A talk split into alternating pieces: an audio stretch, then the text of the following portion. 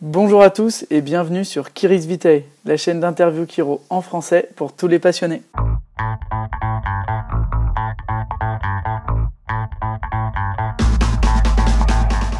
Bonjour et bienvenue à tous dans cette nouvelle entrevue. Aujourd'hui, on a l'honneur et le plaisir de recevoir Chuck Nelson.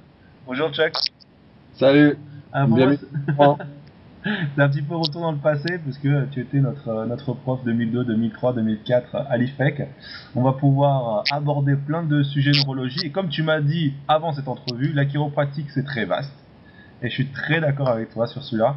Donc on va pouvoir aborder plein de sujets différents. Le premier sujet qu'on va aborder, Chuck, c'est qui es-tu? Euh, mon premier contact avec le chiro, c'était chiro relativement, j'ose dire, primitif, c'est peut-être pas la meilleure, façon de dire, mais c'était très très sommaire. Euh, mon chiropraticien me mettait sur le dos, double rotary break, clac clac, un peu occiput atlas axis, peut-être jusqu'à C5, C6, selon la force qu'il a fait. Quelques dorsales, double lumbar roll, comme ça, double PI, double AS, euh, des choses comme ça de côté. Et ça, c'était plus ou moins ça. On entre dans le cabinet, 6-7 minutes, on est sorti. Euh, s'il y avait du monde, s'il n'y avait pas du monde, on tchatchait un tout petit peu, voilà. Donc, euh, quand je suis allé à Sherman, euh, premier jour, euh, petite orientation, il y avait un grand truc rond, un petit peu ovale, avec deux petits trucs sur le côté. Je dis, qu'est-ce que c'est que ça? C'est un grand truc, oh, peut-être euh, 80 cm de large. Et il m'a dit, ça c'est un atlas. J'ai dit, oh, ok, j'ai fait sagement. Et après, je dis, hey, c'est quoi un atlas c'est- là où j'étais. Bon, bon, petit à petit, Reggie Gold, Doug Gates, Joe Felicia au cours de, nos cours. Euh, C'était vraiment un collège gung-ho, subluxation based, euh, philosophie pure, euh, extrait, directement de Green Books. BJ d'abord, on parlait pas beaucoup beaucoup de Didi. Didi c'était un petit peu sur le deuxième rayon de libraire de, de bibliothèque derrière les, journaux couverts de, de poussière, donc c'était pas tellement Didi, c'était vraiment BJ. Et donc j'étais formé comme ça. J'avais comme professeur euh, Guy Rickman, c'était Easy Rickman euh, à l'époque, avec une barbe et un afro gros comme ça. Euh, c'était assez rigolo. On avait Joe Fleischer, Madman Joe, euh, le, le, le chien enragé Joe Fleischer, qui était le, le fondateur avec Guy Rickman des Renaissance, séminaire de Renaissance. C'était vraiment une, une brave époque. On était en- les résistants, euh, derniers Gaulois irré- irréductibles de la chiropractique straight, parce que même à cette époque-là, Palmer avait abandonné la foi. Donc c'était une époque très très héroïque. On était euh, presque comme les, les Juifs à Manassas en train de résister, les grandes armées. Alors, en fait, en t'as grandi à Hawaï, c'est ça Si je comprends bien, t'as grandi à Hawaï. Non, non, je je suis né en Californie. J'habitais à Californie jusqu'à l'âge de 16-17 ans. Et après, ma grand-mère, qui était majeure dans l'armée américaine, s'est trouvée retraite et elle est revenue là où elle est née. Donc, mon Ah. père est né à Hawaï, et ma grand-mère est née à Hawaï, mais moi, je suis né en Californie. Et donc, je suis allé passer un peu de temps avec elle. et Je suis, en- je suis allé travailler dans le euh, charpenterie, euh, les constructions, les choses comme ça. C'est là que je suis un peu bousillé mon dos Et Et que j'ai- la qui auront en ce moment-là. Donc, voilà. Et qu'est-ce qui a fait tilt dans ton cerveau pour te dire bah, je vais quitter Hawaï, je vais quitter ce que je suis en train de faire et je vais aller étudier à Sherman? Oh, je crois que c'est un concours de circonstances. Euh, là, my high school sweetheart, comme on dit, la, la fille que j'aimais beaucoup depuis que j'étais au lycée, on était ensemble et que ça marchait plus à Hawaï, donc on s'est séparés. Donc j'étais prêt pour un changement. Euh, plus logiquement, j'aurais dû aller euh, m'inscrire dans une école sur le côte ouest américain, qui était nettement moins loin.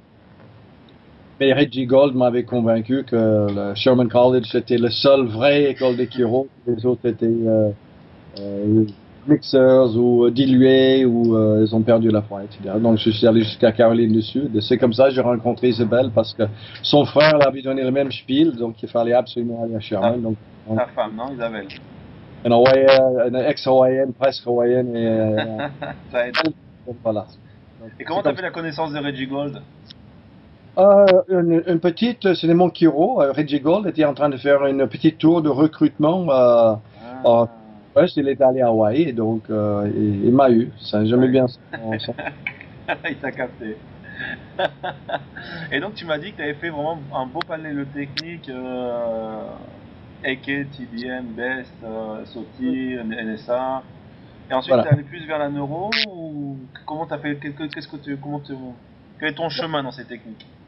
Bah, Tu sais, j'aime euh, oh, le, fondateur de BEST. Il est décédé maintenant depuis quelques années, mais euh, Ted Ted.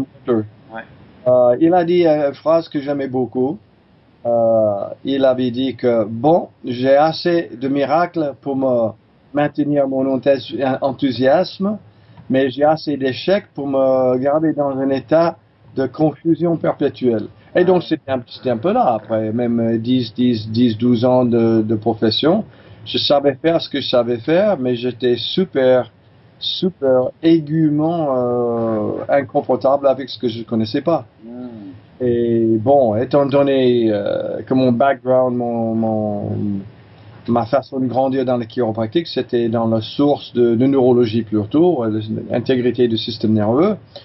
Euh, après tout ce que j'avais étudié, je dis bon, une seule chose à faire, c'est de d'essayer de comprendre mieux comment ça marche la, subluxation vertébrale. C'est quoi ce truc-là? Parce que c'est un truc. Euh, comment ça marche le système nerveux? Nerve interference. Qu'est-ce que c'est vraiment? J'avais lu oh, une quinzaine de green books A jusqu'à Z. J'ai mis vraiment le nez là-dedans.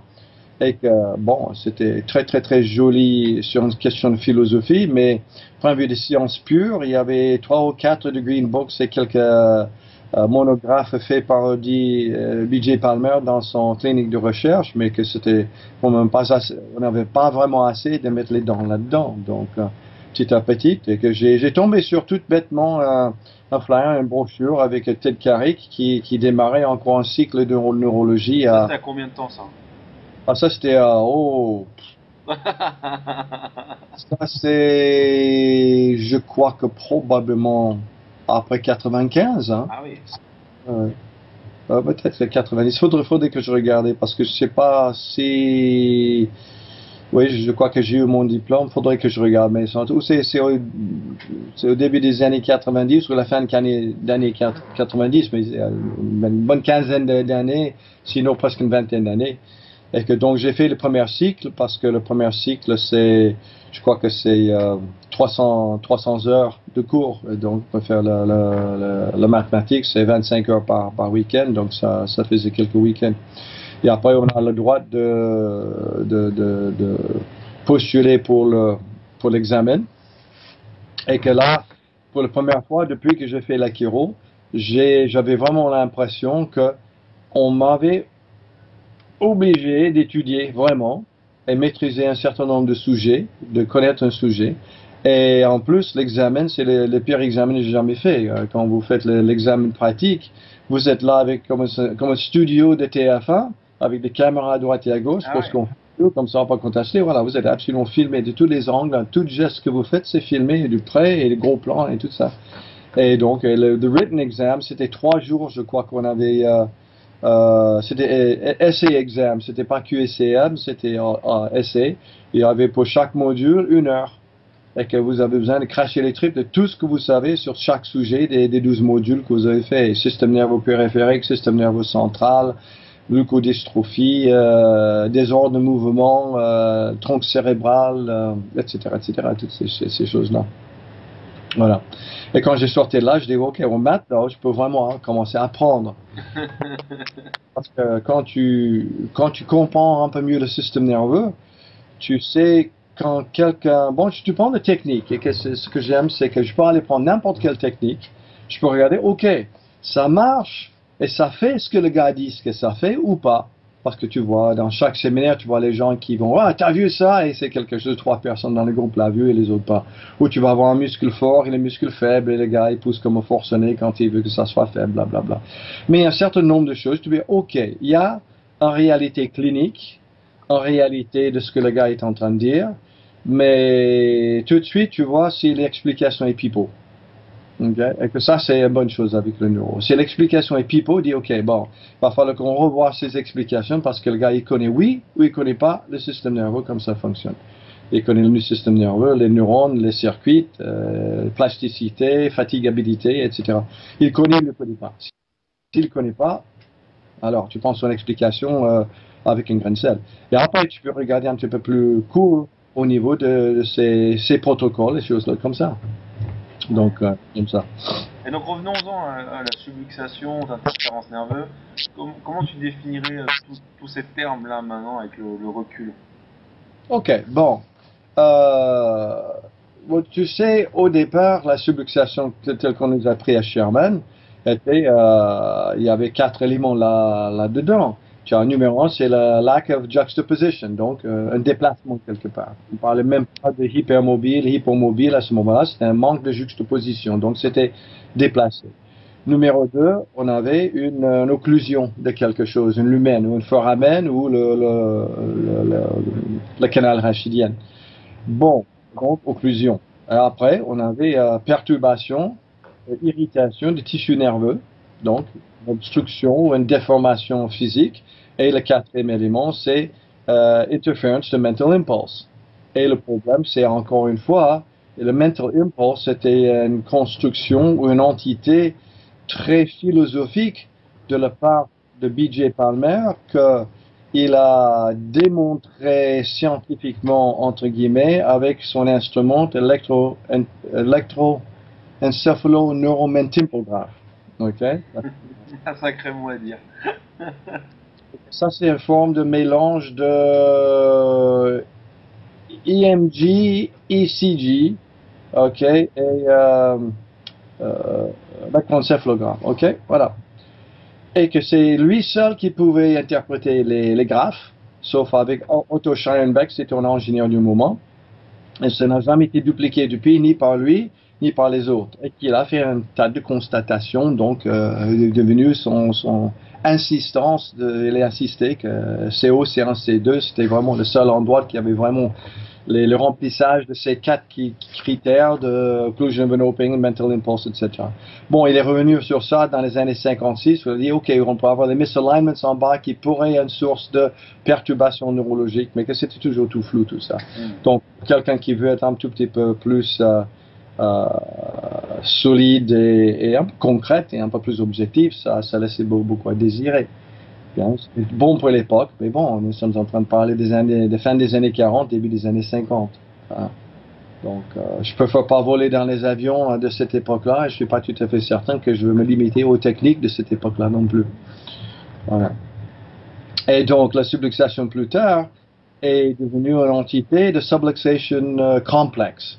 Ça veut dire simplement maintenant qu'on peut, on peut brouiller un peu nos pistes euh, et faire un paquet de choses comme ça. Euh, quand j'étais en train de terminer les études, on avait un gars qui s'appelle euh, Su, c'est un Coréen, je crois, S-U-H, qui avait fait pas mal de travail avec je crois qu'il a travaillé avec les groupes de Bon et les autres, pas tout à fait certain, mais que Spinal Biomechanics, il a montré le cervical et combien de pression il fallait faire avec une perte de courbe cervicale et les étirements sur les racines des nerfs, et qu'effectivement, il a démontré d'une certaine manière que les racines étaient extrêmement euh, fragiles et que très très peu de pression sur les racines pourrait altérer tout ça. Mais aller de là sur le rachis humain et prouver que c'est ça ce qui se passe vraiment dans le dans l'être humain la plupart du temps, c'est différent. Vijay Palmer lui-même avait euh, est allé en Allemagne et cherché un spécimen qui était coupé COC en C2 où on voit une occlusion de, ça. C'était très impressionnant. On a utilisé ça comme notre modèle en HIO, comme modèle philosophique et scientifique, cette occlusion de l'ouverture à COC en C2. Le problème, c'est que c'est une anomalie euh, euh, neurologique, c'était une platybasie. OK? Avec euh, herniation de le, le, le, cervelet dans le foramen. Et donc, pendant ce moment-là, c'était une anomalie parce que n'importe qui qui a passé un peu de temps avec des scanners IRM euh euh, maintenant, on sait qu'il y a quand même un certain espace qui existe autour le, le, rachis et le, le moelle épinière au COC en C2 et vraiment parler d'une grosse occlusion, sauf dans les pires de presque dislocation d'Atlas. C'est ça. Donc, notre subluxation ne vient pas, même de COC en C2, ne vient pas forcément d'une grosse pression, sauf dans les cas, probablement 10, 10, 10% du cas, et que ça n'est pas, pas documenté. Donc voilà, nous, encore, nous avons ce phénomène, on fait des ajustements, on a 70 techniques différentes. On n'a jamais prouvé qu'une technique est mieux que les autres pour tel ou tel problème. On n'a jamais prouvé qu'une technique est mieux que les autres pour même euh, ou la longévité, ou le rythme cardiaque, ou, tout ce qui est euh, l'homéostase du corps. Par contre, les gens vont chez vous, chez nous, chez nous autres, euh, parce qu'ils trouvent quelque chose. Euh, et que je ne crois pas que c'est simplement parce qu'on est des bons chatteurs. Je sais que moi, je suis un très très mauvais vendeur de Kiro. Si les gens viennent chez moi, c'est parce qu'ils trouvent quelque chose dans ce que je fais, un peu plus dans, que dans ce que je dis. Donc la subluxation restait encore cette entité. Donc on est venu sur le complexe de subluxation, subvertible subluxation complex. Et là, on a commencé à voir un peu n'importe quoi, n'importe quoi et n'importe où. Mais encore, on pouvait justifier un certain nombre de choses parce qu'on avait des très bons résultats avec euh, une variété des personnes qui venaient. Et bon, les améliorations de symptômes, encore, selon lequel, quel, quel niche vous êtes dans la chiropratique, certains chiropraticiens vont pas dédaigner de, de, ou analyser du tout les symptômes du patient. Ça veut dire uniquement les critères semi ou complètement objectifs, ou entre deux guillemets objectifs selon le cas et d'autres personnes, et c'est purement symptomatique leur approche. Donc encore une fois, euh, j'ai jamais vu une bonne étude qui dit que les gens qui font strict subluxation based, est-ce qu'ils ont des meilleurs résultats en longévité, qualité de vie, fréquence de, de différents formes de maladies, on peut de grippe, rhume et les choses comme ça, parce que nous parlons de système nerveux plus efficace. Par contre, leur cabinet marche bien pour la plupart moyenne bien, parfois, de, façon extravagante. Une chose que j'ai remarqué aux États-Unis, que c'est un tout petit peu parfois la même chose en, France. Je vois un certain nombre de praticiens qui font des cabinets qui boum, boum, boum, boum, c'est big, big, big, big. Ben, beaucoup de chat, beaucoup de lectures, les choses comme ça. Mais après un certain moment, ça stop et les gens finissent par vendre le cabinet et redémarrer quelque part ailleurs et redémarrer un grand cabinet, boum, boum, boum, bang, bang, bang et ainsi de suite. J'ai des copains qui sont des très très énormes cabinets, mais ils ont déjà eu 5 ou 6 ou 7 différentes villes où ils habitaient au cours de leur carrière. Ok.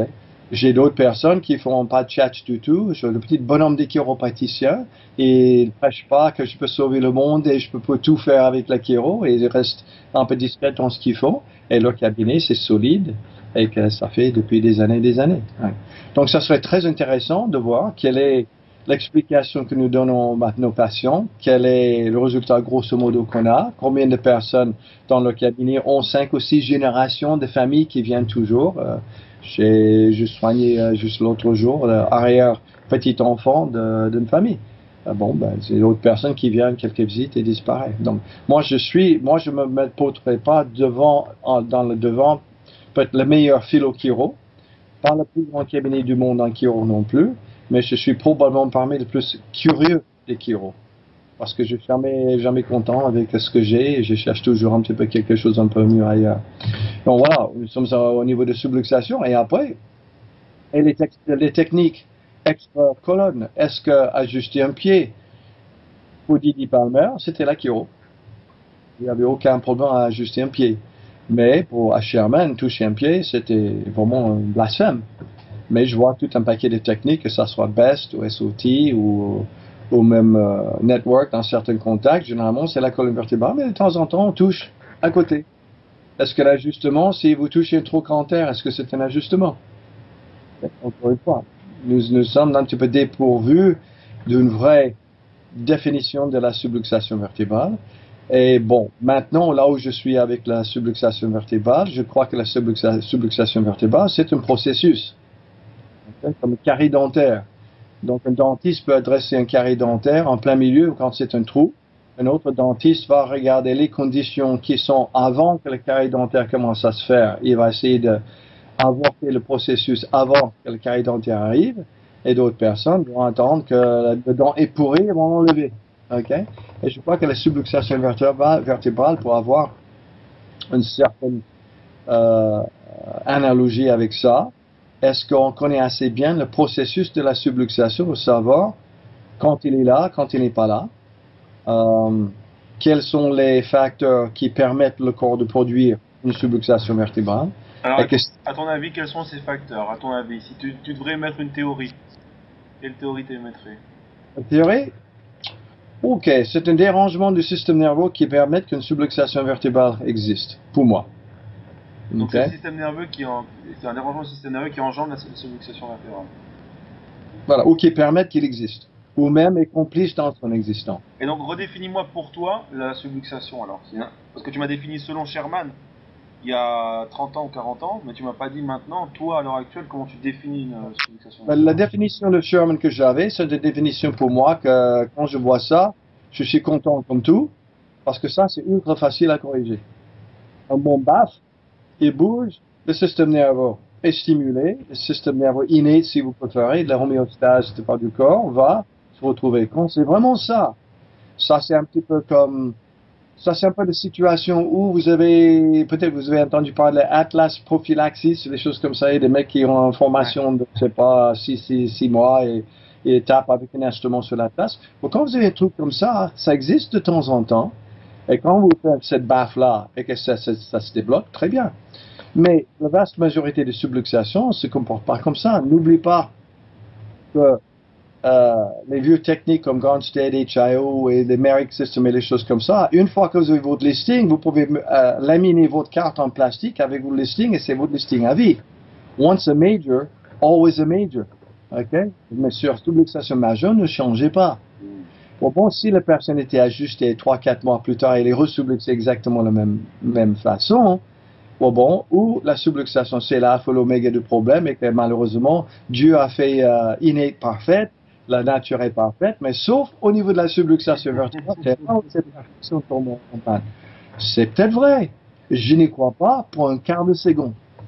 Mais je dis que moi, je n'ai pas tort, mais je n'y crois pas du tout. Euh, la subluxation vertébrale, c'est une compensation en perturbation où la réception d'information, l'intégration de l'information et l'expression moteur de cette information ne va pas de pair. Il y a une discordance, un manque de congruité, où nous avons ce qu'on appelle un sensory motor mismatch, où le corps pense où il est, n'est pas où il est vraiment. Et donc il fait une compensation. Et cette compensation va engendre quelque part, quelque part, il y a cet ajustement, va faire une interface qui marche pas si bien que ça. Et très très souvent, ça c'est dans la colonne vertébrale. Parce que c'est assez clair. Essayez de bouger votre troisième cervical à droite. Il n'y a aucun moyen connu dans le système nerveux pour faire ça.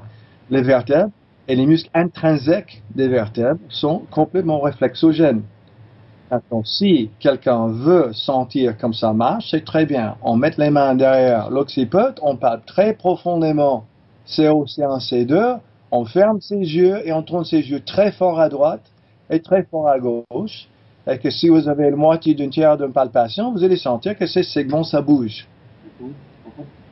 Quand vous, juste pour vous donner une idée, quand vous tournez les yeux à droite, je tourne mes yeux à droite, mon œil droit va activer un muscle latéral. OK? Le lateral rectus muscle. Bon. Et l'œil gauche va activer un muscle médial. Donc mes yeux vont tourner comme ceci. Donc j'ai un muscle actif là et un muscle actif ici. Je ne sais pas si c'est assez clair dans le C'est comme ça. Mais si vous palpez les vertèbres, vous avez sur la même colonne homologue dans le centre du moelle épinière, une colonne des nerfs qui joint les yeux et les trois premières cervicales et la langue. Et aussi, on les muscles médial et latéral. Donc, quand vous tournez les yeux à droite, les premières trois cervicales, effectivement, de moindre degré jusqu'au cinquième lombaire, tous les vertèbres vont ou contracter ou être prêts à contracter, se préchauffer les neurones là, avec les muscles latérales ici et les muscles médiales ici. Donc ça veut dire que les vertèbres vont se serrer de ce côté-ci, mais les apophyses épineuses vont tirer vers le côté opposé. Donc c'est le mouvement couplé. Maintenant, si vous avez une subluxation qui, vous avez inflexion latérale, mais l'apophyse va dans la mauvaise direction, vous avez maintenant un divorce, un sensory mismatch, et que si ça se maintient comme ça, vous avez une erreur de signalisation entre le système nerveux et son expression externe. Et de temps en temps, vous pouvez ajuster ça, ça va faire une correction de cette sensory mismatch, quand les choses sont entre guillemets réalignées ou coordonnées dans les mouvements, le système nerveux fait son correction. S'il n'est pas capable de faire son correction parce qu'il est blessé ou d'autres facteurs en train de bombarder ce système de façon plus forte que votre ajustement, vous êtes obligé d'ajuster ou manipuler spécifiquement en répétition. Mais voilà une des éléments de subluxation vertébrale.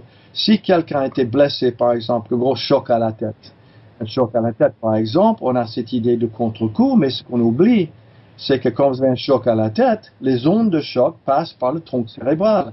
Et que ces zones sont en résonance ici comme ça, mais le temps que ça arrive dans le tronc cérébral, ça devient ultra rapide et que ça peut sévèrement blesser les neurones. Ces ondes de choc cortical peuvent blesser les neurones dans le tronc cérébral. Le tronc cérébral, c'est là où tout le sensoriel dans la formation réticulaire de tout ce qui vient de portée corporelle et viscérale se mélange et que s'intègre en, allant vers les yeux, l'intégrateur neural des mouvements des yeux, l'intégrateur neural de votre séance. Vous êtes dans l'espace, etc. Bon, bon, s'il y a des dans ces problèmes-là, vous ne pouvez pas, c'est complètement impossible d'avoir une colonne vertébrale qui fonctionne normalement. Qu'est-ce que tu appelles blesser les neurones? Ok. Euh, bon, une blessure neurologique, ça peut être par anoxie. Généralement, ce qui se passe quand un neurone est blessé, il est blessé ou physiquement, par pression, ou par un excès de fonctionnement, où vous avez épuisé votre fuel et votre oxygène, et donc le neurone va dépasser ses capacités métaboliques. C'est comme si le marathonneur qui court jusqu'au moment qu'il a une crise cardiaque. Un neurone peut être sollicité au point qu'il est en extrême fatigue. Et que si vous avez trois ou quatre neurones en ligne et une d'entre eux elle était épuisée, où les neurones après lui ne vont pas avoir leur signalisation correcte et qu'ils vont être dans un manque d'information.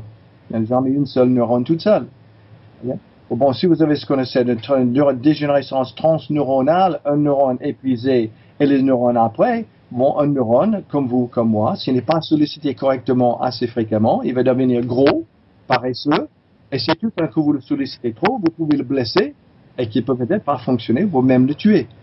ce qui pourrait se passer par exemple dans les cas de stress extrême, quand les gens sont très stressés d'une façon chronique sur une longue période de temps, euh, c'est pour ça qu'apparaissent des pathologies, c'est justement parce que ces neurones sont, avec le mot, blessés par cet excès de... Regardez, regardez les, soldats qui reviennent avec les PTSD. Vous savez, les gens qui ont des explosions à côté d'eux, ils n'ont pas eu forcément un gros traumatisme, mais que simplement de ce côté émotionnel plus les chocs, le système nerveux sensoriel n'était plus capable de gérer tout ça et que certaines parties de neurones deviennent shut down, ok, euh, le minimum de fonction. N'oublions pas que le, système nerveux contrôle sa propre vascularité. Si vous avez une partie du système nerveux qui fonctionne pas bien, bon, même le contrôle de cette vascularité qui, qui lui donne le contrôle vasculaire peut être perturbé. Okay? Ce que nous avons avec la colonne vertébrale, c'est une merveilleuse manivelle pour envoyer les messages au cerveau et réveiller ces différentes zones. Et plus vous connaissez, plus vous comprenez comment ces différentes zones fonctionnent, moins vous êtes axé sur l'entité de vertèbre lui-même. La colonne vertébrale devient autant un écran qu'un clavier. Okay? Parce que la colonne vertébrale, pour nous, c'est et notre écran et notre clavier de notre ordinateur. Mais dès que vous comprenez un peu tout ça, vous voulez regarder si une personne peut faire une poursuite correctement. Si vous êtes en train de faire une poursuite comme ceci, et les yeux, plutôt que de faire comme si les yeux font pap, pap, pap, comme ça, bon, ça fait de la perturbation. Et cette personne va manifestement avoir quelque chose qui ne va pas dans la, la, jonction crânio-cervicale. C'est presque impossible que non. Et tu nous parlais de la, blessure du neurone, qui est une blessure physique. Est-ce qu'il peut y avoir aussi une blessure euh, chimique? Ouais, bien sûr. médication, toxines, etc. Absolument. Regardez, regardez simplement le, plus grand, le plus grande source d'inflammation connue actuellement euh, euh, pour le système nerveux en général, qui, a, qui engendre c'est maintenant des, milliers, des millions de personnes maintenant. L'inflammation chronique, c'est les excès glucidiques.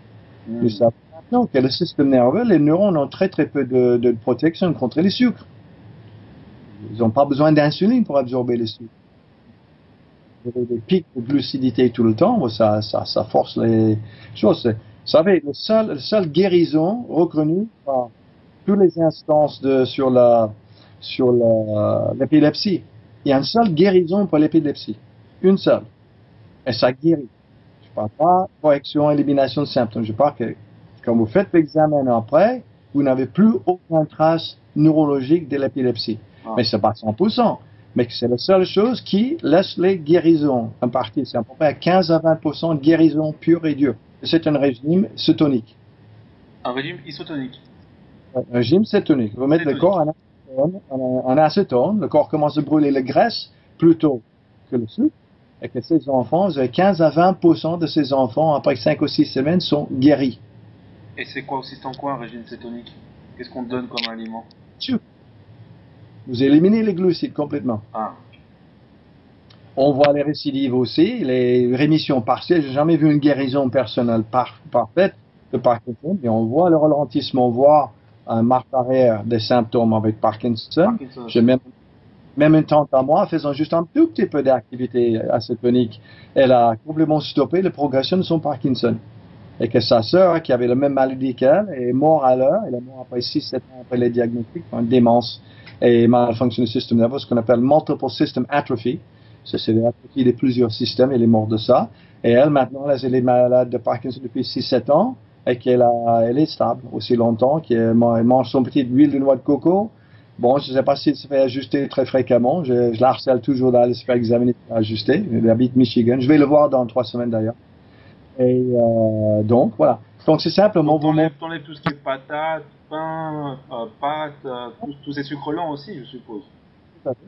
C'est n'importe quoi qui fait un pic d'insuline. Même maintenant, bon, on est un petit peu loin de subluxation vertébrale, mais pour vous montrer les choses qui peuvent prédestiner une, une, une, position ou une, position de pré-subluxation vertébrale, euh, c'est ce problème de, aussi de l'inflammation chronique. Euh, c'est pas pour rien que vous aviez des chiropraticiens dans les années euh, 10, 15, 20, 30, 1930 qui entraient rouler les manches dans les, les épidémies de typhoïde euh, et, scarlatine et les choses comme ça, ajustées à gogo. Il y avait la population soignée par les chiropraticiens avec quand même les meilleurs résultats dans les épidémies, les choses comme ça des autres populations. Euh, il y avait même dans les problèmes psychiatriques, euh, dans le, pas loin de Palmer College, il y avait, je me souviens pas le nom de ces grandes cliniques, mais des gens ajustés euh, et récupéraient plus rapidement leurs problèmes psychiatriques que les personnes non ajustées.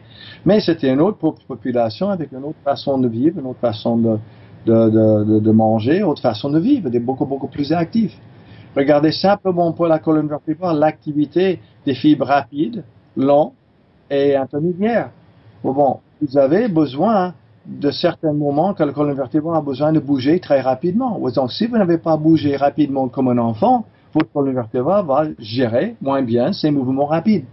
Mais que vous avez aussi besoin de ces fibres longues, dans le long terme, par une pratique qui dure dans le temps, pour maintenir l'intégrité de la colonne vertébrale. Et tout ça, c'est géré par ce système central, le musée intrinsèque, qui s'est fondé par très peu le cortex, beaucoup le ganglion de base, l'intégrateur de vision et de mouvements de la tête dans le, dans le tronc cérébral et que le cervelet. Toutes ces choses-là sont directement liées avec les fonctions de vertèbre. Vous avez l'impression que l'être humain a plus de mal à se guérir euh, aujourd'hui qu'avant, qu'il y a 30, 40, 50 ans? Oui, les, les gens sont plus qui étaient plus costauds autrefois, mais une chose qui nous a sauvé la vie, c'est notre vie est beaucoup, beaucoup, beaucoup, beaucoup plus complexe. Et que plus, plus vous avez de complexité d'une vie, le plus vous allez avoir un cortex développé avec beaucoup plus de connexion dans le cortex. Et donc, voilà, vous regardez Steve Hawkins. OK, ce gars-là, sclérose latérale amyotrophique, il devrait être mort depuis 40 ans, il est toujours là. Il y a une telle cogitation d'activité frontale à tout moment que ça maintient une activité qui bombarde son tronc cérébral et tous les centres vitaux sont là, bien qu'il ait très très très peu d'activité varié qui vient de son système nerveux périphérique pour animer le corps, le central. Généralement, une règle générale, et c'est lui l'exception qui prouve un peu la règle, généralement, vous paralysez le corps trop longtemps, le système nerveux va petit à petit slow down, wind down, slow down, wind down, et que vous avez besoin d'une activité compensatoire pour maintenir les neurones en activité. Votre colonne vertébrale, votre axe central, cette antigravité, activité antigravité, c'est directement ce qui bombarde la partie plus centrale de votre cerveau, exactement votre système vestibulaire, votre système oculaire, réflexogénique au niveau des yeux, tout ça, ça joue ensemble, c'est une danse, c'est un ballet merveilleux à chaque instant. Et que c'est là où se trouve l'intégrité de notre colonne vertébrale. Si ça ne fonctionne pas, la colonne vertébrale ne fonctionne pas.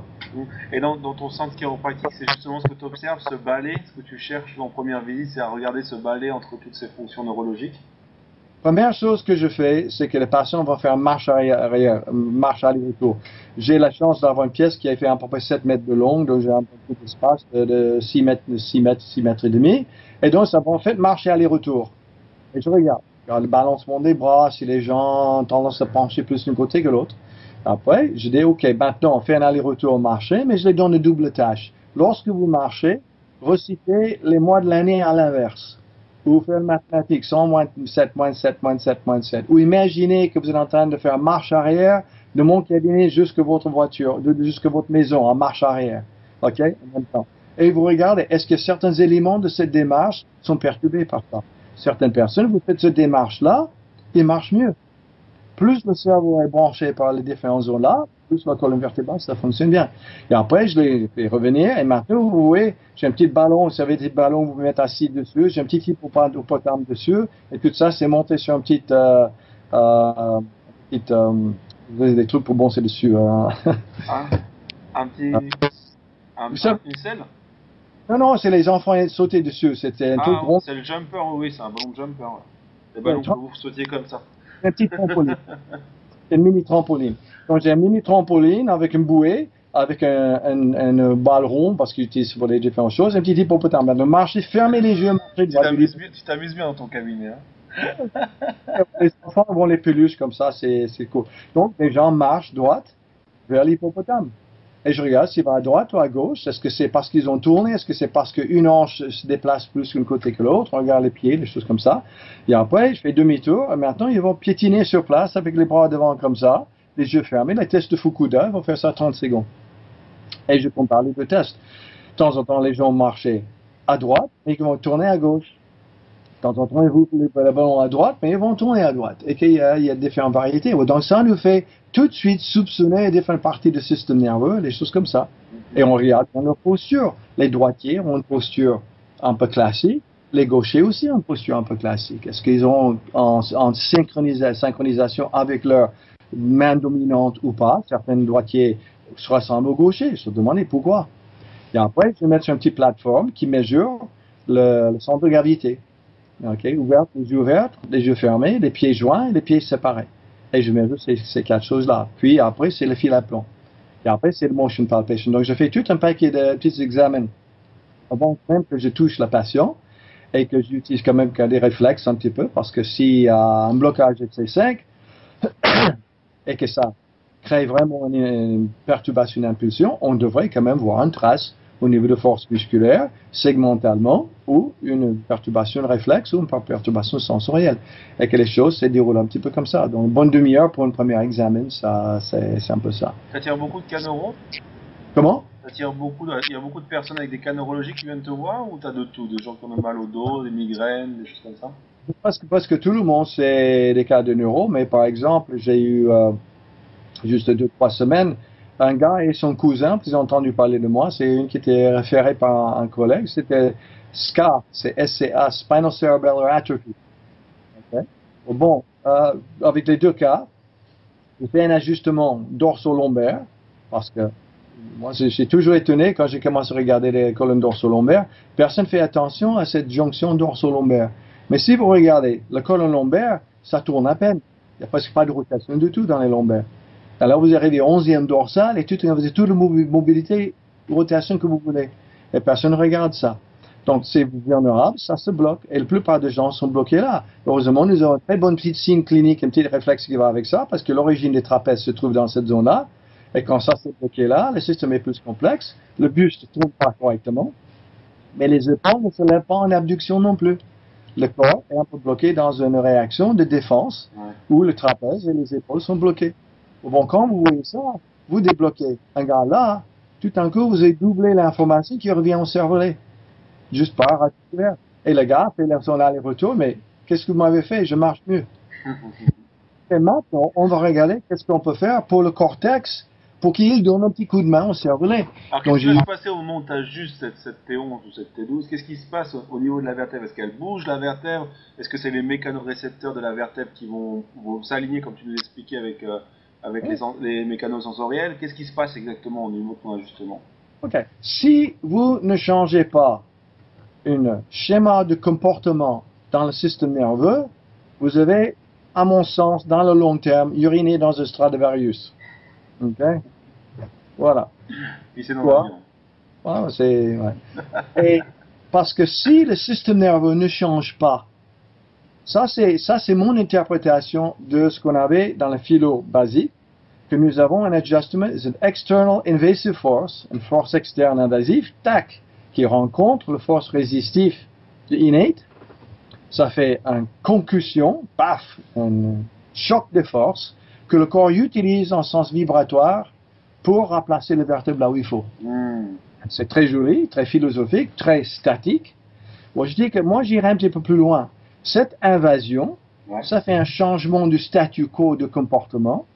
Et cet statu quo de comportement signale une erreur de la même chose, la même chose, la même chose, quand le corps devrait être en train de constamment évoluer et qui finit par un comportement semblable tout le temps.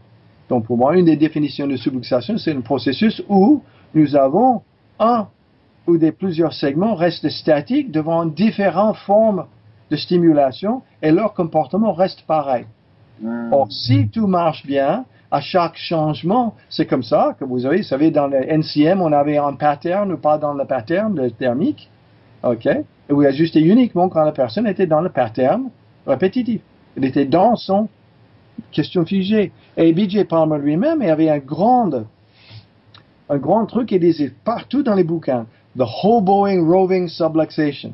Ça veut dire la subluxation SDF.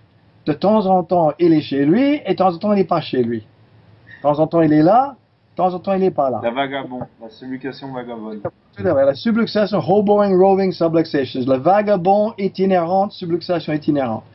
Et quand il a dit ça, mais qu'est-ce que c'est que ce merdouille-là? Je ne comprenais pas. Et parce que j'ai pas pu faire un internat à BJ Palmer Clinic, lui, ça, ça j'ai resté. Mais que ça me restait là-dedans. Et que j'ai réalisé que s'il est fini par faire ces chocs, ces interventions toujours à cette zone ici, il devrait avoir quelque chose de spécial là. Donc ça m'a fait graviter vers les techniques telles que Petit Bon, le NUCA, National Upper Cervical Chiropractic Association, les choses comme ça, et que je veux à travers eux que vous pouvez intervenir de très très doucement au niveau de la place et faire un changement. Vous imaginez ce que vous êtes en train de faire quand vous reconnaissez l'intime relation, palpez vous-même comme je vous l'ai montré, l'intime relation entre les yeux l'oreille interne et les trois ou quatre premières cervicales, et que même les, directes lignes neurologiques, vous trouvez ça dans les, bons livres de, neuroanatomie, euh, les réflexologies directes entre le cervelet et les trois premières, quatre premières cervicales. Ça, c'est les connexions directes en croisée. Et voilà. Donc, quand j'ai vu ces hoboing roving subluxation et cet atlas, et j'ai vu des people de Nuka ou Grostic ou d'autres techniques ultra douces avec les petites clics, clics, clics, certaines formes d'activateurs, faire les petites interventions et avoir des changements monumentaux. Nous devrions tous en train de chercher le moyen le plus doux pour intervenir. Et quand, sans parler des networks et les choses comme ça, network, best, euh, certaines, certaines autres techniques, etc. Nous devrions tous en train de regarder les moyens les plus doux pour entrer là-dedans, pour faire un maximum de, de retour. Mais encore une fois, est-ce que le système nerveux est en train de réagir instantanément et assez, d'une façon assez claire des exigences de l'environnement à un moment donné. Environnement interne, environnement externe. Et que pour moi, ça, c'est une subluxation, mais cette subluxation n'est pas une définition, c'est un processus. Donc c'est un processus de, de perte d'adaptation du corps, perte de flexibilité et d'adaptation du corps.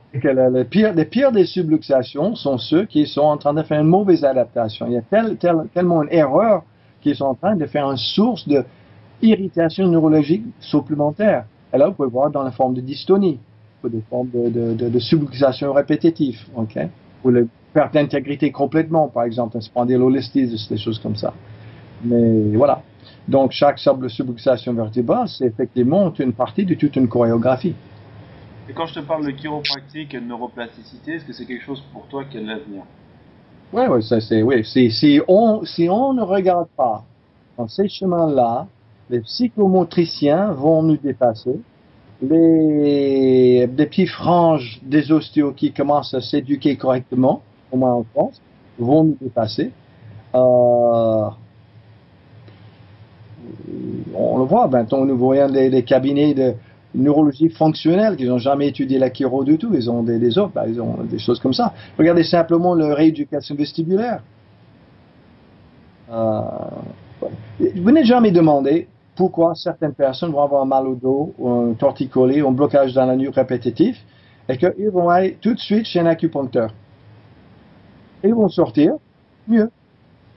Est-ce que nous avons le droit, nous les chiro, de dire que oh, chaque fois c'est un placebo, la personne ne peut plus simplement pas sentir ses subluxations bon, On peut le dire, mais on devrait peut-être examiner ces personnes-là avec nos critères et nos paramètres chiro. Il va se faire une, je sais pas combien de séances que c'est nécessaire pour faire, mais en tout cas, il va revenir. Et on va voir.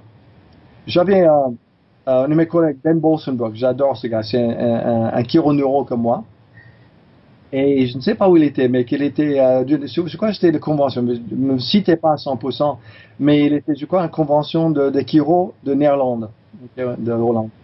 Et, euh, et que le gars, avec la subluxation station, était là, en train de me montrer, c'est vrai que la thermographie, électromyographie, subluxation station, c'est Kent Engine Tempo, je crois que c'était les gars qui, étaient, qui fondaient ça. Très, très philo, très straight. Uh, tu as un EMG pour me mesurer le, spinal stuff et un, un, un, double capteur thermique qui vous passe le long du dos pour le, le graphique thermique, les choses comme ça. Donc, ça veut dire subluxation station. Je crois qu'il y a un autre élément là, mais je ne me souviens pas. C'est peut-être une carotone ici. Okay. Et uh, Ben Bolsenbrook regardait le gars. Il remarque qu'il y avait un petit head tilt et des choses comme ça. Un petit quoi? Un little head tilt, juste un petit ah. déviation peut-être comme ça. Et donc, juste comme ça, et puisqu'il connaissait le gars, il disait, attends, avant que vous faites un deuxième examen, vous faites examiner. Maintenant, ne touche pas. La simple a pris le droit. Il a craqué le droit comme ça. Maintenant, fait le test. Et regardez. Mais qu'est-ce que tu as fait? Qu'est-ce que tu as fait?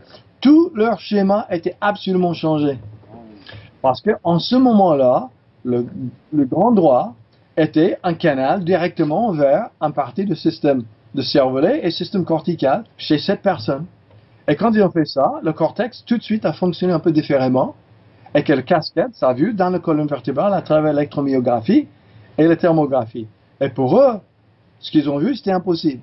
Pourquoi? Parce que eux, fallait ajuster un vertèbre, qu'on enlevait pression sur un nerf, et ça, c'était comme ça, on changeait le schéma neurologique. Mmh. Bah, ah non. Ouais. Donc, vous pouvez commencer à ajuster les, les, les majeurs et les doigts de la main dans votre cabinet sans aucun problème. Non, mais, je, je, mais que je ne, je ne fais. Il m'arrive très rarement de voir quelque chose de très spécifique dans une colonne, ok, euh, et que je vais faire quelque chose d'extrémité très précisément pour changer ça. Euh, le finesse n'est pas si précise que ça. Pas encore, pas encore. Non, mais, non, mais quand on va comprendre beaucoup mieux, mais on peut bouger certains yeux dans certaines façons pour influencer les raideurs de la nuque. Ça, c'est assez clair. OK? Maintenant, euh, j'ai eu des personnes, par exemple, que je suis en train de travailler un scalène et je trouve le scalène qui relaxe et la personne commence à bouger. C'est généralement c'est le cheville de l'autre côté. Je me, ça c'est bizarre. J'avais toujours une petite tension dans cette cheville. Quand on me débloquait le scalène ici, je sentais mon cheville qui s'est relaxé. Ça, c'était plusieurs fois. Intéressant. Comme ça, voilà. Et euh, de temps en temps, euh, vous allez ajuster, par exemple, j'ai plusieurs fois ajusté un atlas et un genou recalcitrant, ça lâché. Okay. J'ai eu aussi des personnes que j'ajuste un C2, C3, fait une grippe sur la table. Carrément, la température s'est montée, il commence à rouvre, commence à transpirer, il fait une grippe d'une semaine. C'est un gars qui s'est d'haranguer pour arrêter de fumer parce qu'il fumait trop. Il a fait une grippe pendant une semaine et après, la semaine de grippe, il était tellement dégoûté, il fumait plus. de point, de vue viscéral, nous sommes dans, les mystères. Je peux vous donner des très jolis modèles comme ça pourrait marcher, mais franchement, je ne sais pas si ça marche comme je dis que ça marche. Mais j'ai ajusté des enfants, vous savez, des enfants combien, exemple, pour patraque pendant deux, trois semaines, des petites fièvres, des choses comme ça, ils pas bien. Et fait un ajustement. Bon, le lendemain, l'enfant fait un, fièvre de tonnerre après l'ajustement. Et là, après le lendemain, maman ramène chez le médecin, mais le fièvre était déjà cassé et le médecin dit que j'ai jamais vu ça. L'enfant a fait un scarlatine frustre. Première fois je l'ai vu. J'ai entendu parler, mais c'est pas la première fois que je l'ai vu. Moi, il était pendant deux, trois semaines. J'ai fait un ajustement. Il a fait un fièvre. Le lendemain, il est déjà en train de récupérer son scarlatine qui sortait avec deux, trois petits boutons sur le ventre. Et c'est le médecin, parce que moi, euh, scarlatine, rubiole, ça peut être le, le, peste noire, je ne verrai pas la différence parce que je suis pas du tout euh, euh, informé correctement dans ce qui est dermatologie et les choses comme ça. Okay, voilà. Mais en tout cas, si, oui. Donc, moi, j'adore ajuster la colonne vertébrale.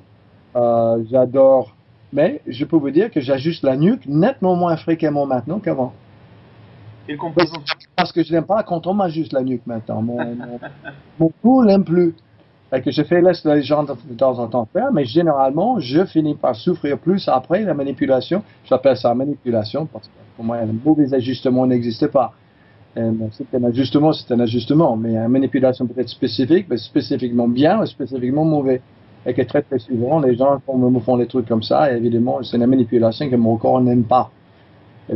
Internal invasive force euh, se, se fâche un petit peu parfois.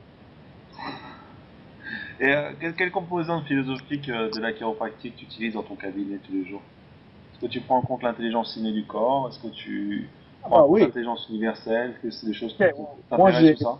Vous savez, j'ai remplacé tous mes instruments thermiques par euh, un caméra, c'est un coque infrarouge pour brancher sur votre iPhone. Et c'est le plus précis truc de thermographie que j'ai jamais vu. Ça coûte 350 euros. Ouais. Et ça, c'est bon pour Android et pour iPhone et ça se branche dessus, ça va faire une superbe image thermique. Comment ça s'appelle ça? Je sais? FLIR. F-L-I-R. F-L-I-R. Okay. Pour toutes les personnes qui, veulent, qui en ont ras-le-bol de payer le leasing pour le Nervoscope ou de payer très très cher pour des autres instruments, achetez-vous un iPhone 5 et vous mettez le coque dessus et que vous avez un joli petit thermogramme. C'est, tu fais des centaines et des centaines et des centaines d'images thermiques. Et tu t'éclates. Ah oui, c'est, c'est super. OK, maintenant, thermographie, j'utilise toujours maintenant pas avec chaque personne. J'utilise motion palpation. Chaque personne a le droit de motion palpation parce que parfois, ça me signale des choses de perturbation là, et ça c'est un bon pre and post, un paramètre de pre and post. La personne va mieux, il va pas mieux. Selon le palpation, je regarde toujours. Euh, je fais les tests musculaires. Que justement, les gens qui n'ont pas de, de, réduction de symptomatologie, mais toi tu sens la motion palpation des choses différentes et tu sais que c'est sur le bon chemin? Est-ce que c'est un indicateur pour toi important de, de ton travail? Moi, j'ai changé carrément, carrément mon, mon façon de, de voir. Si les gens n'ont pas un changement, changement de symptomatologie au moins partiel immédiatement, j'ai pas fait mon boulot. Et ça, c'est 180 degrés de ce que je faisais il y a une vingtaine d'années. Je dis qu'il faut laisser le temps pour le temps. Non. Il y a toujours, d'abord, en neurologie, on va analyser la douleur et on va dire, OK, cette douleur, est-ce que c'est quel type de douleur? Un peu chronique, un peu aiguë Est-ce que c'est une algodystrophie? Bon, une algodystrophie, je me donne un peu plus de temps. Mais on devrait toujours, toujours pouvoir voir quel est le tissu qui génère cette douleur. OK? On a, on a les, techniques maintenant, dans la chiro, en de la chiro, nous avons les techniques pour nous dire, faire une bonne analyse de ce qu'est-ce que c'est que cette personne est en train de souffrir de quoi. Et ça, on devrait pouvoir faire ça à 80% du temps. Okay? Je dirais même 90% du temps et savoir. Donc, si nous sommes en train de faire quelque chose et que notre palpation et nos paramètres nous disent que c'est bon, euh, et que c'est bon, et que le corps et la stimulation du système nerveux ne fait pas atténuer la douleur d'une façon significative tout de suite, moi, on a loupé notre cible on n'a pas compris le, le douleur. On n'a pas compris d'où ça vient. Vous savez, 4, pas 80%, ça, on ne peut pas citer ça, mais une partie significative de votre énergie, de votre cerveau, c'est les inhibitions. Les interneurones inhibiteurs. Généralement, ils utilisent GABA, parfois glycine comme neurotransmetteur, mais c'est le GABA. C'est GABA aminobutyric acid, si je me souviens bien. Et euh, cette c'est un neurone GABA, s'il fonctionne bien, il peut atténuer la douleur tout de suite. Donc, si vous n'êtes pas capable d'atténuer la douleur, votre système d'atténuation ne, fonctionne pas. Vous devrez toujours pouvoir faire ça. Maintenant, la personne va pouvoir avoir mal si, il fait une insulte à un tissu qui est blessé, où l'intégrité tissulaire n'est pas là. Un arrachement partiel de muscles, ligaments, les choses comme ça, ou un disque vraiment gonflé chaud, fissuré, avec sointre des choses inflammatoires autour, où vous devrez pouvoir identifier les questions de toxicité de personnes, de, personnes là. Et dans ce moment-là, si c'est hyper toxique, vous allez trouver les points de gâchette, toujours associés avec les segments vertébraux impliqués et dans les muscles cibles de cette vertèbre-là. Par exemple, les douleurs dans le ventre de l'épaule, 80% du temps, vous pouvez réduire à 50% sur le champ une irritation dans l'épaule en cherchant les points de gâchette derrière dans le, euh, dans euh, euh, infra, euh, supra-infraspinatus, qui est sous-épineuse ou sous-épineuse. Et que ça, c'est 80% du temps, tu vas atténuer au moins 50% de cette douleur sur le champ. Si tu as des migraines et des maux de tête, des choses comme ça, ou tu as un vrai problème hormonal, séparation des hormonal dépendant avec une cascade neurologique, tu vas pouvoir atténuer ça en partie, mais qu'il faut attendre quand le système hormonal ça change. Mais les maux de tête là, personne vient dans ton cabinet, 80% du temps, tu devrais pouvoir trouver les moyens pour court-circuiter ces douleurs parce que ces douleurs sont rationnelles, sont organisées par le corps d'une façon rationnelle et intelligente. Le corps n'est pas simplement stupide, il n'organise pas ses symptômes pour rien. Il y a une certaine logique dans 80% des symptômes, mais tu devrais pouvoir faire 50% du temps, 80% des personnes, une atténuation de douleur pour que ça il m'a fait ça, je sens ça, pourquoi? Parce que quand vous avez augmenté l'intégrité neurologique, le cortex fait son boulot d'inhibition. Vous n'avez jamais demandé. Vous avez fait au moins une fois dans votre vie une bonne cuite Jamais, jamais, jamais. si, si, si, si. Le pire moment. C'est pour ça que je bois plus d'ailleurs. de toute façon, vous avez appris, vous avez pris leçon, hein, c'est super.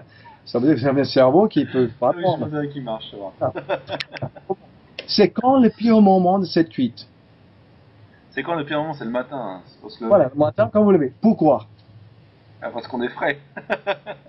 non, c'est parce que votre cortex est atténué. Et que quand vous levez le matin, vous avez deux types de douleurs. Vous demandez tout de suite vos patients, est-ce que les douleurs c'est pire le matin ou pire le soir? Si c'est pire le soir, c'est plus dans notre domaine immédiatement parce que c'est un problème mécanique. Ah. OK? Vous reposez, ça va mieux. Vous activez, ça va pire. Mais la personne qui dit ah je me lève, j'ai 90 ans, au bout du couloir j'ai 80 ans, après les deux j'ai 70 ans, et si je bouge, si je bouge assez mais pas trop, ça va mieux. C'est quoi? Ça c'est l'activation du cerveau et l'atténuation de douleur. Parce que nous avons chacun de nous 24 heures sur 24 heures, on a mal partout, mais on ne le sent pas. Parce que toutes les, tous les naked nerve endings sont toujours activés. Donc nous avons toujours une activité où on pourrait être douloureux. Et les vieux personnes qui bougent plus, ok, ils sont mal tout le temps. Donc ils sont obligés de faire un petit rocking et des choses comme ça. Ou prenez cachet tout le temps. Pourquoi? Parce qu'ils ont besoin d'atténuer. Un cerveau qui marche bien, atténuer ça très bien. Mais un cerveau qui était blessé par l'éthanol, qui c'est une neurotoxine, ne fonctionne pas. Plus la toxicité dans les tissus, vous avez activé ces, ces neurones, l'alcool irrite les nerfs aussi. Moins les nerfs irrités, plus le cerveau est atténué. Donc, euh, fermez la lumière, c'est trop fort. Eh non, parlez pas si fort, parlez soit. Ne me touchez pas, ne me touchez pas. Vous savez On a la même chose quand on a une grippe. Une grippe de tonnerre. Jamais remarqué, une grippe, c'est comme une gueule du bois. C'est le même type de douleur. Ça fait mal dans les os, ça fait mal dans les cheveux, les dents ils ont mal, les cheveux ils ont mal, les yeux font mal. voilà et que quelqu'un en train de mourir de maladie dégénérative souffre dans la même façon. De plus, le cortex n'est pas activé correctement. Et une des plus grandes choses qui active notre cortex, c'est ce système graviceptif qui est notre colonne vertébrale et les extrémités. C'est une constante stimulation pour le cortex. Votre cervelet est directement branché à la cortex frontal de l'autre côté. Vous avez une atrophie dans un cervelet ici, je vous garantis 100%, vous allez avoir les signes d'atrophie ici. Ils sont dépendant l'un sur l'autre. Et donc dans ton, dans ton centre chiropratique, tu, prends en charge, tu parles aussi aux patients de tout ce qui est chimique, leur façon de manger, leur façon de boire, leur façon de fumer, etc. Tu, leur, tu prends en charge ce côté-là aussi Ça, j'ai nettement moins de succès parce que euh, là où j'habite, c'est une ville très travailleur, une ville très très à gauche et très assistée. Et les gens ne veulent pas, je dirais, ça c'est 3 sur 5, ne veulent pas faire les efforts. Ils veulent venir et veulent guérir avant hier. Et que si je dois leur demander de changer d'exercice et changer autre chose, c'est parce qu'ils veulent. Mais les clients qui sont prêts d'écouter, je leur donne.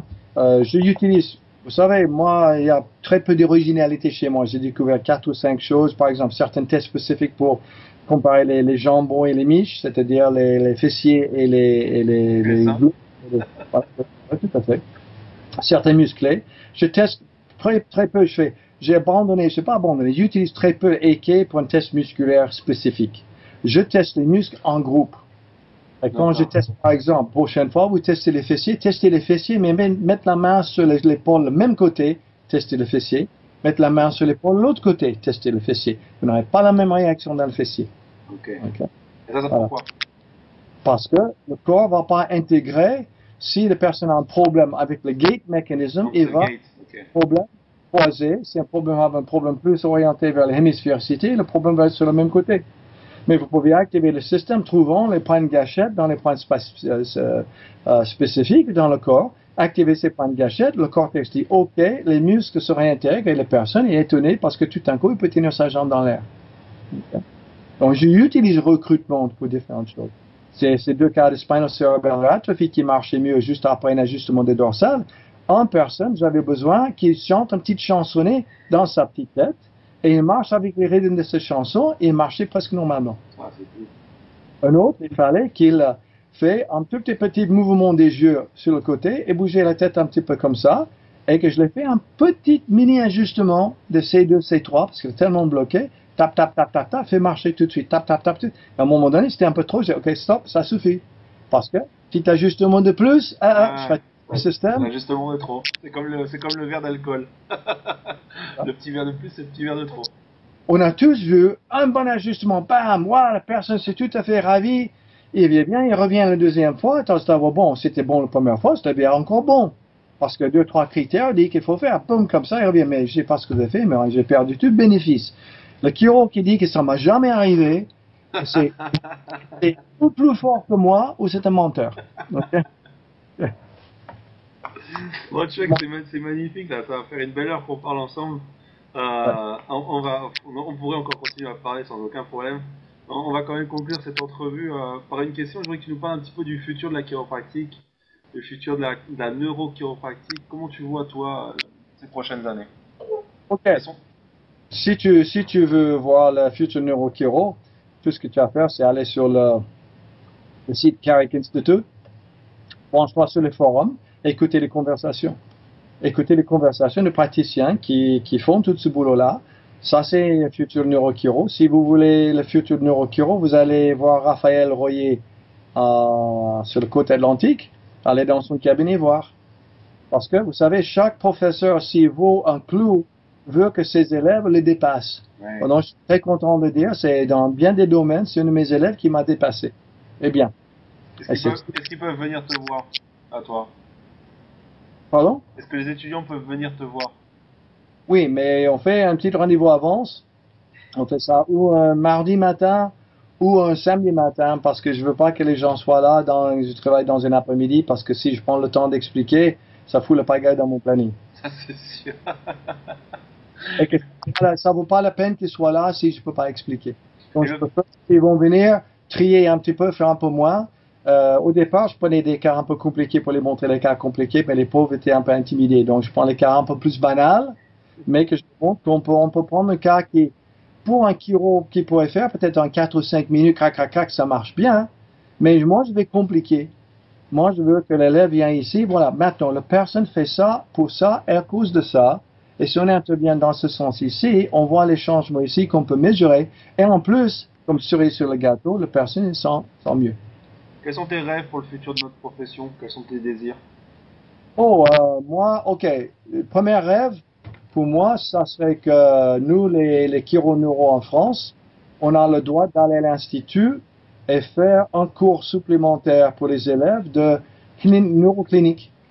L'interface entre le patient, le chiro et la neurologie en clinique et qu'on peut avoir euh, un, de temps dans la clinique avec des, des, des, autres qui sont en train d'avoir des problèmes avec des patients, des patients ont problèmes, on les voit, mais aussi on s'ajuste les uns les autres, mais en utilisant les bases de neuroplasticité, des dégénérescences transneuronales et les circuits, c'est-à-dire le longitudinal euh, level de lésion, lésion longitudinale c'est une lésion. Les lésions physiologiques, comparé les lésions dures. Un nerf qui est mort, vraiment blessé sévèrement, contre un nerf qui est simplement que manque d'inhibition et excessif ou un groupe de neurones qui manque de stimulation qui sont euh, plutôt en bas fonction. Et que ça, c'est ça, c'est ce que j'aimerais faire. Ok, super. De mon carrière, ça, ça me plairait beaucoup d'être à Paris euh, un, un, jour tous les 15 jours ou un jour par semaine, quelque chose comme ça, pour organiser des cours pour que les élèves qui sont branchés sur ça puissent venir apprendre, euh, mettre la main dans le cambouis, mais vraiment apprendre la neurologie. Et quand ils ont passé un certain niveau-là, aller chez euh, Raphaël. Je sais que Denis, euh, Alami, il a un petit rêve fou, il veut rapatrier tout ce qu'il a fait Raphaël, mettre ça à Paris, pas loin de l'Institut, et faire une clinique un peu comme ça. Mmh, on why not, hein? ce serait un beau projet, ça, pour la ouais. Bon, à 305 ans, je commence à avoir envie de ralentir un petit peu. Je, je commence à bichonner un peu ma propre santé, mais, mais de toute façon, euh, jamais client m'avait dit l'autre jour, vous allez prendre votre retraite quand même, qu'est-ce qu'on va faire? Donc, je ne vais pas prendre une retraite, je vais toujours travailler. Je ne serai peut-être pas là tout le temps. J'ai pas bien crevé sur mon table d'ajustement, ben pourquoi arrêter? Qu'est-ce qui te pousse tous les matins à aller au câble? Curiosité. Curiosité, ouais. Apprendre plus. On sent que tu as envie encore d'enseigner plus, donc chers étudiants, ceux qui nous ont écoutés, on sent que tu as encore envie d'enseigner, que tu as envie, encore envie de partager, que c'est vraiment quelque chose qui est au fond de toi, ce partage. Et ouais. donc si les étudiants nous écoutent, mettez-vous en contact avec, euh, avec Raphaël, avec Chuck. Regardez ce que vous pouvez faire pour les faire venir sur Paris de temps en temps pour qu'ils puissent venir partager avec vous euh, ces connaissances qui sont euh, qui n'ont pas de prix. Ouais, ouais. passé une très belle heure avec toi, Chuck. J'ai un projet, je suis en train de faire des premières esquisses de PowerPoint et des choses comme ça, d'organiser euh, une entrée un peu moins douloureuse dans la chiro, avec des choses pratiques tout de suite à faire lundi matin, certaines, un autre regard sur la posture, un autre regard sur le, le neurologie, ça passe simplement de connaître les symptômes et des, circuits, mais un autre regard, et aussi des choses intéressantes pour vous savez, n'importe quelle technique, n'importe laquelle, je n'ai jamais vu aucune technique qui est inutile. Chacun j'ai utilisé est utilisable. Mais de temps en temps, vous avez un vis et le marteau, c'est pas le meilleur outil. ok? Et le problème, si le seul outil que vous avez, c'est un marteau, tout le monde va se rassembler en clou. Et ça va pas toujours marcher comme ça. Donc, les différentes techniques, il y a une seule technique que je condamne, et que ça, c'est le pure Stillwagon technique, l'ajustement de C5. Vous êtes face down on the table et vous faites un toggle jusqu'en profondeur comme ça. C'est dangereux. Ne le faites pas et ne laisse jamais personne vous faire ça. C'est okay. dangereux. C'est le bénéfice, les, les bénéfices et, euh, et risques. Non. Okay. Euh, voilà. Euh, double rotary break, c'est, je dis à un des élèves, si vous êtes tenté, allez dans vos cabinets, faire craquer la nuque à droite, craquer la nuque à gauche vous aurez dû passer votre temps dans une école d'ostéopathie parce que ça, c'est pas le chiro. Allez, un dernier, un dernier scud. très bien. Chuck, merci, merci, merci beaucoup. C'était vraiment super de pouvoir partager cette heure avec toi. Euh, je me suis régalé et je suis sûr que euh, ceux qui nous ont écoutés jusqu'au bout vont se régaler. J'espère qu'on aura l'occasion de se voir bientôt à Paris, pourquoi pas, pour un, un séminaire euh, Chiro Neuro. On peut même faire un deuxième chapitre de ces jours. Parce et que oui, parce qu'il y a tellement de choses qu'on n'a pas encore abordées. C'était là. Il n'y a pas de problème, ça, ça, sera sûrement un Chuck Nelson 2, comme les Star Wars, comme les Star Trek, on aura un Chuck Nelson 2. problème. Merci beaucoup Chuck, prends soin de toi. Ciao, ciao. À bientôt, bye. Merci d'avoir écouté ce podcast. Si vous l'avez apprécié, n'hésitez pas à le partager autour de vous et à mettre une note 5 étoiles. À bientôt